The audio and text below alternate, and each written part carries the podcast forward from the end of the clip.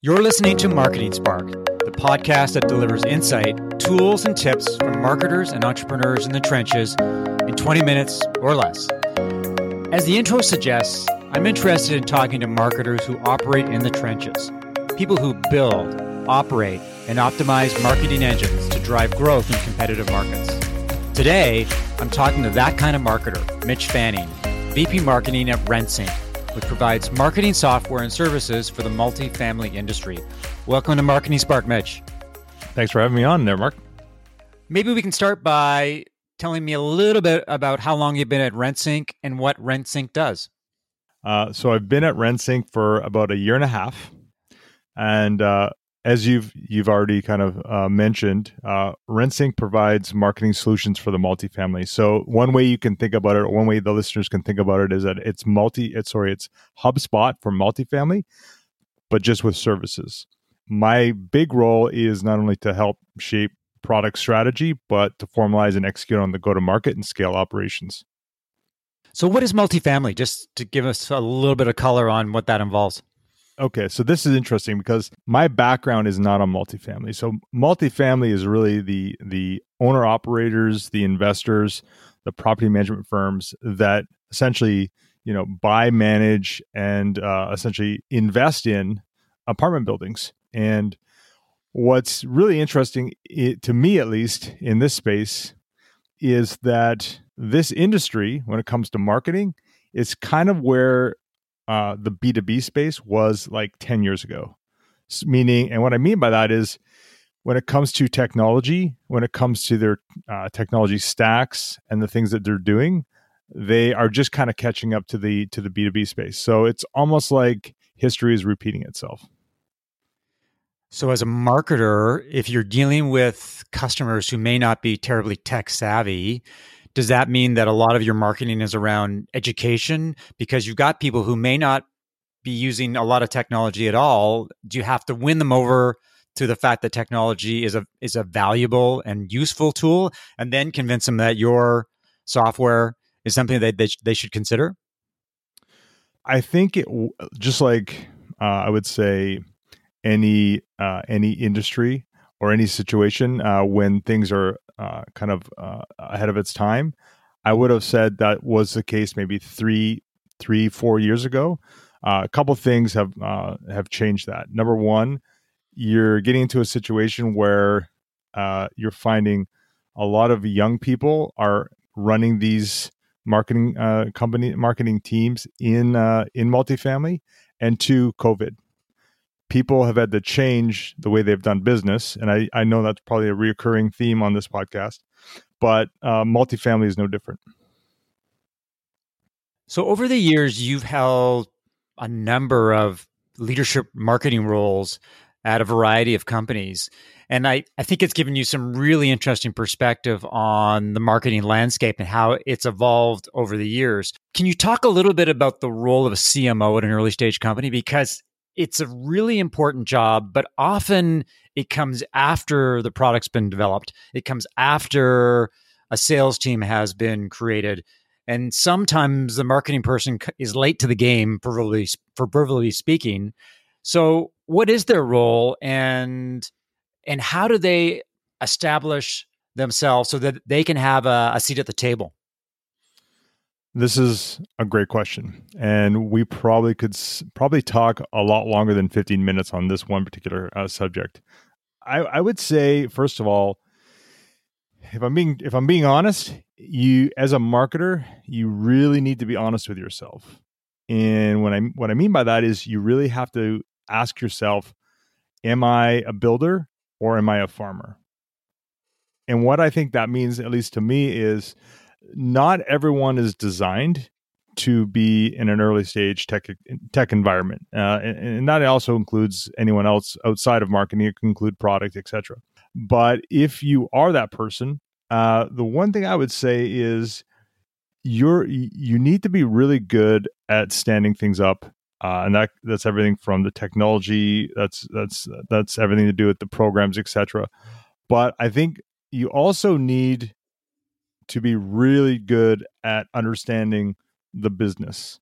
And I think one of the things, and I would say that no matter what stage of the business you're in. But I think a lot of times early stage marketers come in as uh, individual contributors uh, and they get stuck there.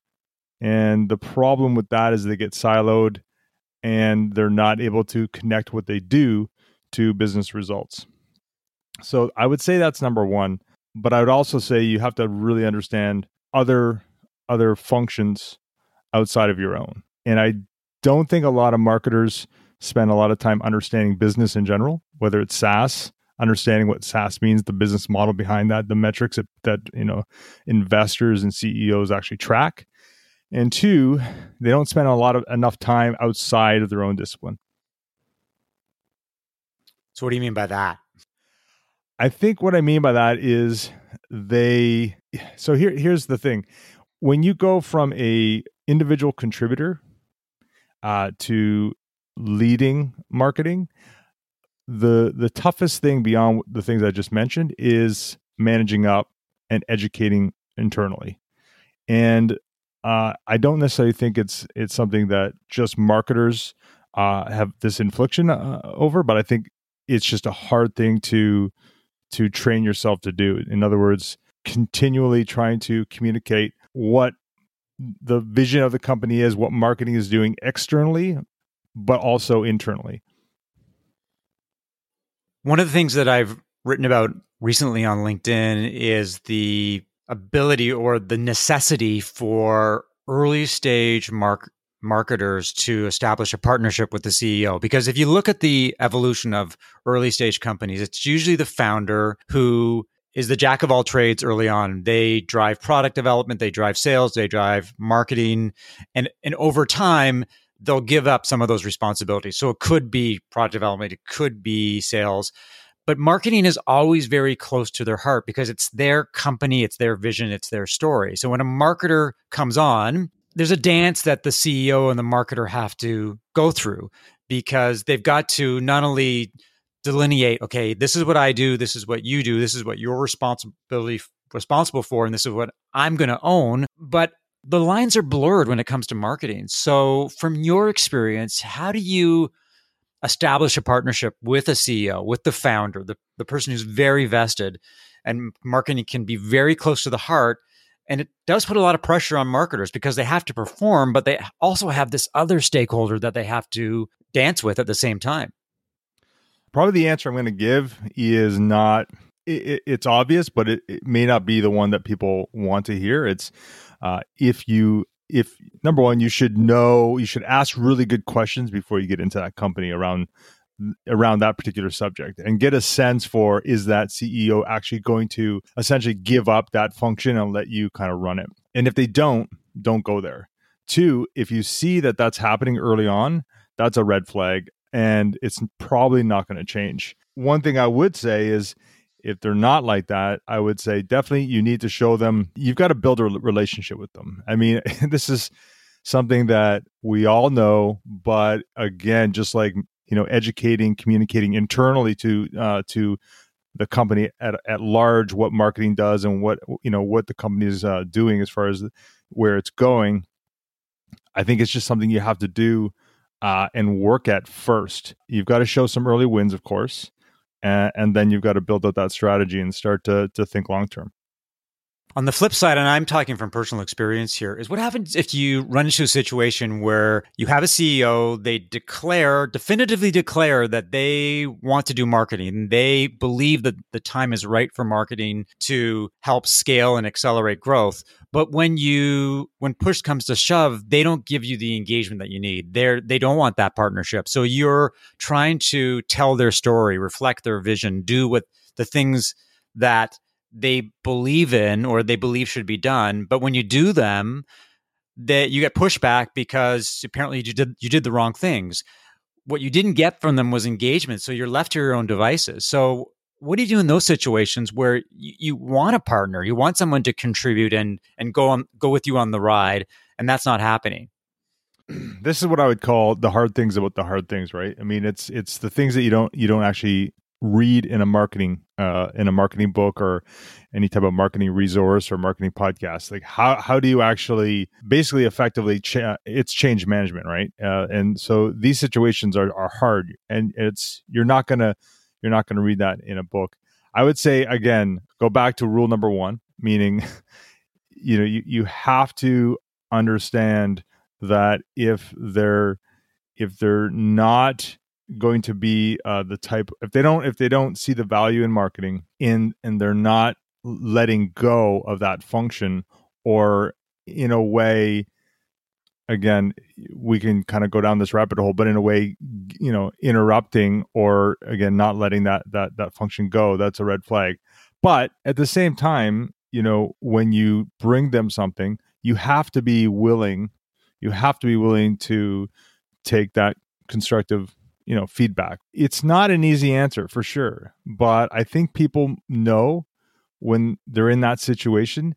The problem is just like a lot of times and this has to do with everything not just marketing it's the inaction. We we don't act when we're in those situations. We don't make a decision to leave that situation. And i and i and i think that's that's really what it comes down to. It's the inability to act and remove yourself from that situation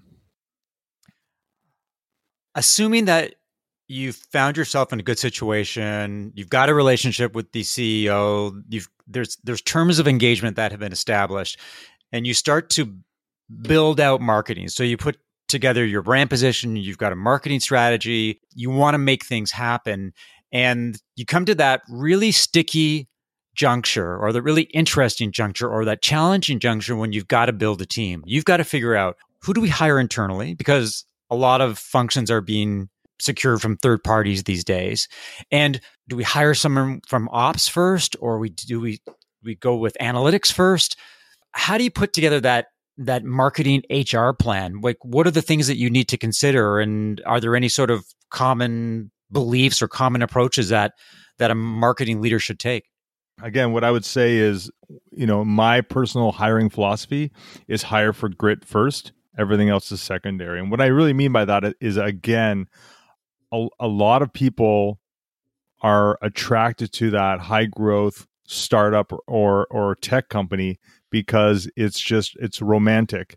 But what they don't understand is every year, sometimes every six months, not only does the company change, but they actually have to change within the company. And that's not for everyone. You need to have a growth mindset. And that really is what I mean by grit.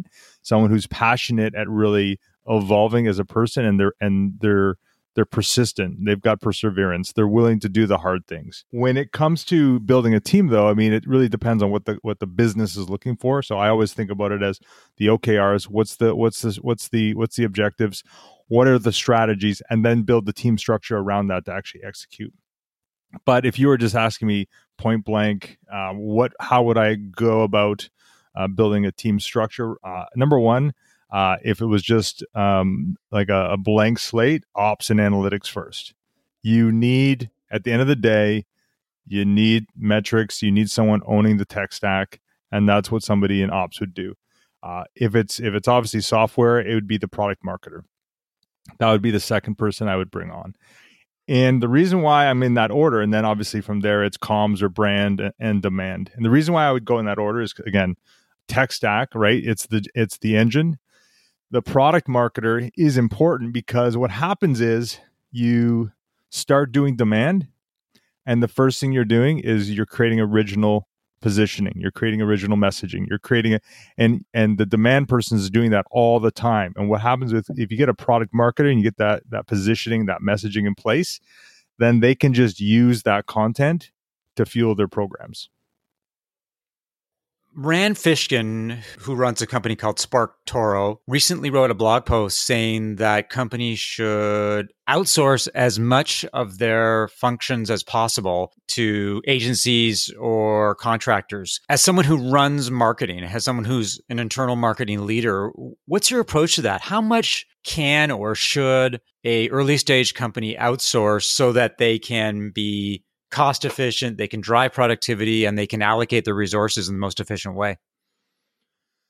I definitely wouldn't outsource ops. Uh, I definitely wouldn't outsource product marketing. When it comes to demand, it depends. I would say you need you need someone who's running demand but when it comes to building out or when as you get as you grow you're going to have uh, specialties on that team so for example i'm looking to have someone who's just going to uh, own paid channels or, or paid advertising now we're looking at actually outsourcing that position so someone actually who is going to fit in that position who's who's a specialist sure uh, in that situation and also too it's also because we're not sure of the actual essential essentially the bandwidth for that for that position. So I think when it's very specialized, sure, I wouldn't outsource uh, thought leadership again. So brand or content. Uh, so when you know our our comms and content person does uh, essentially uh, thought leadership, uh, and that is essentially brand. I wouldn't outsource that. Uh, you want somebody within the company who can be a, a domain expert or several and you definitely don't want to. So I guess at the end of the day, if it's specialized, sure, and you're not sure uh, if they're going to be a, a full time position, that's that's probably how I would uh, I would approach it, and that's actually how I am approaching it.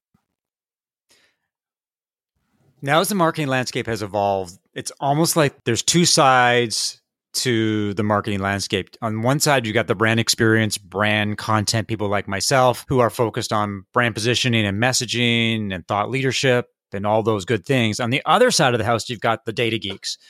You know, the people who are running the numbers, who are trying to optimize everything. It's all about little tweaks and watching the data and making data driven decisions that drive sales and marketing activity. I understand and I recognize that metrics are a necessity but here's the question. Here's the $64,000 question. Should everything be measured? Does everything have to be measured just because it can? And what are the perils of relying too heavily on data to make marketing decisions? I love this question. So here, here's how I would answer that. So number one, I think everything can be measured to some degree even I would even go as far as to say brand can be measured. The way I would look at this though is eh, the way I initially look at it is is is demand subsidizes brand, meaning you have performance metrics, performance marketing needs to be measured uh, 100%. But that piece of the the marketing org or the marketing engine can can to some degree subsidize brand marketing. The the way I would kind of think about this though is you need to first nail your category because that's the context and who your best fit customer is. The the analogy I give is, you know, Mark, if I were to ask you, do you want to go out for dinner tonight? You know, what do you feel like? Your first initial thought would be, well, do I feel like Italian? Do I feel like Chinese? Those are categories. Uh, then, if you nail the category, if you said, let's go for Chinese, then we'd start to think about, well, what are the best Chinese restaurants? That's brand. Now, if I looked and I told you, wait a minute, there's a two for one deal on Facebook for this particular restaurant tonight, and that would happen to be the second best Chinese uh, restaurant in Toronto. We'd maybe end up going there. That's demand. You have to look at the fact that not everything can be measured, sure, but if you don't actually go through that framework and nail all the components, you're going to be hard pressed to actually make the metrics work for you. Now, going back to brand, I will say you probably can measure it. The way we're looking at measuring it is by uh, kind of a proprietary metric called reach. I won't get into that, but the key here is the way we're going to do it long term is you basically do uh, an aided or unaided brand awareness study at the end of the year. You basically ask, you know, and, and an unaided brand awareness study is this: if or sorry, an aided would be this. If I said to you, Mark, which one of these uh, software companies do you like best, or do you recognize Coke or Pepsi? You would you would rank them, you know, one and two. Now, from a perception point of view, that's the other side of how you can you can measure brand. If I said to you, "What's the sweetest one of the two? you would say, "Well, well Coke is the sweetest," and maybe that's the positioning that that Coke is going for and then you basically just do the same study year over year and see if uh, if you've got a lift off those two metrics. So the point being is you can, but should you do it early? No. Sometimes it's you know, sometimes again, early stage, not everything has to be measured right away. you've got to build into those type of metrics. One of the questions I'm asking marketers these days, especially B2B marketers, is that with the evaporation of conferences, the places where you connect with prospects and customers and those serendipitous relationships that are built simply be, because you sit beside someone during a panel session those are not going to happen. I don't think there's going to happen for a year, at least a year. And that's just my own view of the world. How do B2B companies spark conversations with prospects? I'm not talking about a chat bot or somebody reaches out and, and on a contact box or fills out an ebook download, but real conversations where I get on the phone and we're talking to each other and, and we're connecting and we're beginning to establish a relationship. I, I think a lot of brands are having a hard time doing that. Any thoughts about how you can make that happen? Either the approach that RentSync is taking to address that challenge? It's not an easy answer for sure. Probably the answer I'm going to give is going to seem like it's a cop out, but it's doing the things that you should have been doing anyways. So, you know, for us, we're we're providing thought leadership in the form of a podcast and rental or industry reports uh, through through LinkedIn organic, and you know we're we're kind of go the tactics that are involved in all of those uh, initiatives are you know are can vary. You know, one thing you know my CEO uh, and I, I got to give him credit for is he's willing to go the long play. So again, get the right company with the right leadership team, the right CEO, because they see value in the long play, and that's content. Uh, in the meantime, we are going running our, our demand gen. We're we're going account based because that's the play for us in our industry. But I don't think there's a I don't really think there's a silver bullet. I think you you need to to have that air cover and you need to run demand and you need to do a combination of both. At the end of the day, it's usually about figuring out what works best and that's just experimentation. So, it's more about the process you're going through and are you improving than it is what is that silver bullet. Yeah, I wish there was a a better answer. I, I, wish there was a more definitive answer, and and it's a very tough question to be asking these days because it's a new marketing landscape, and we're all trying to adapt, and we're all trying to figure out ways that we can differentiate ourselves and and really get those conversations going. Mitch, thanks for coming on Marketing Spark today. If people are looking to find you online, where do they find you? Are you on LinkedIn? Do you have a podcast, a website? Let us know uh, the information about uh, where you where you can people can learn more about what you do. Yeah, I mean, you can just Google Mitch Fanning. Uh, I think I'm going to be the first that shows up. Um, yeah, I run a podcast called Built to Scale, but uh, yeah, LinkedIn is always the best place to find me. Well, thanks for listening to another episode of Marketing Spark. If you enjoyed the conversation, leave a review and subscribe via iTunes or your favorite podcast app. For show notes of today's conversation and information about Mitch, visit marketingspark.co slash blog. If you have questions, feedback, would like to suggest a guest, or want to learn more about how I help B2B companies as a fractional CMO, consultant, and advisor, send an email to mark at marketingspark.co. Talk to you next time.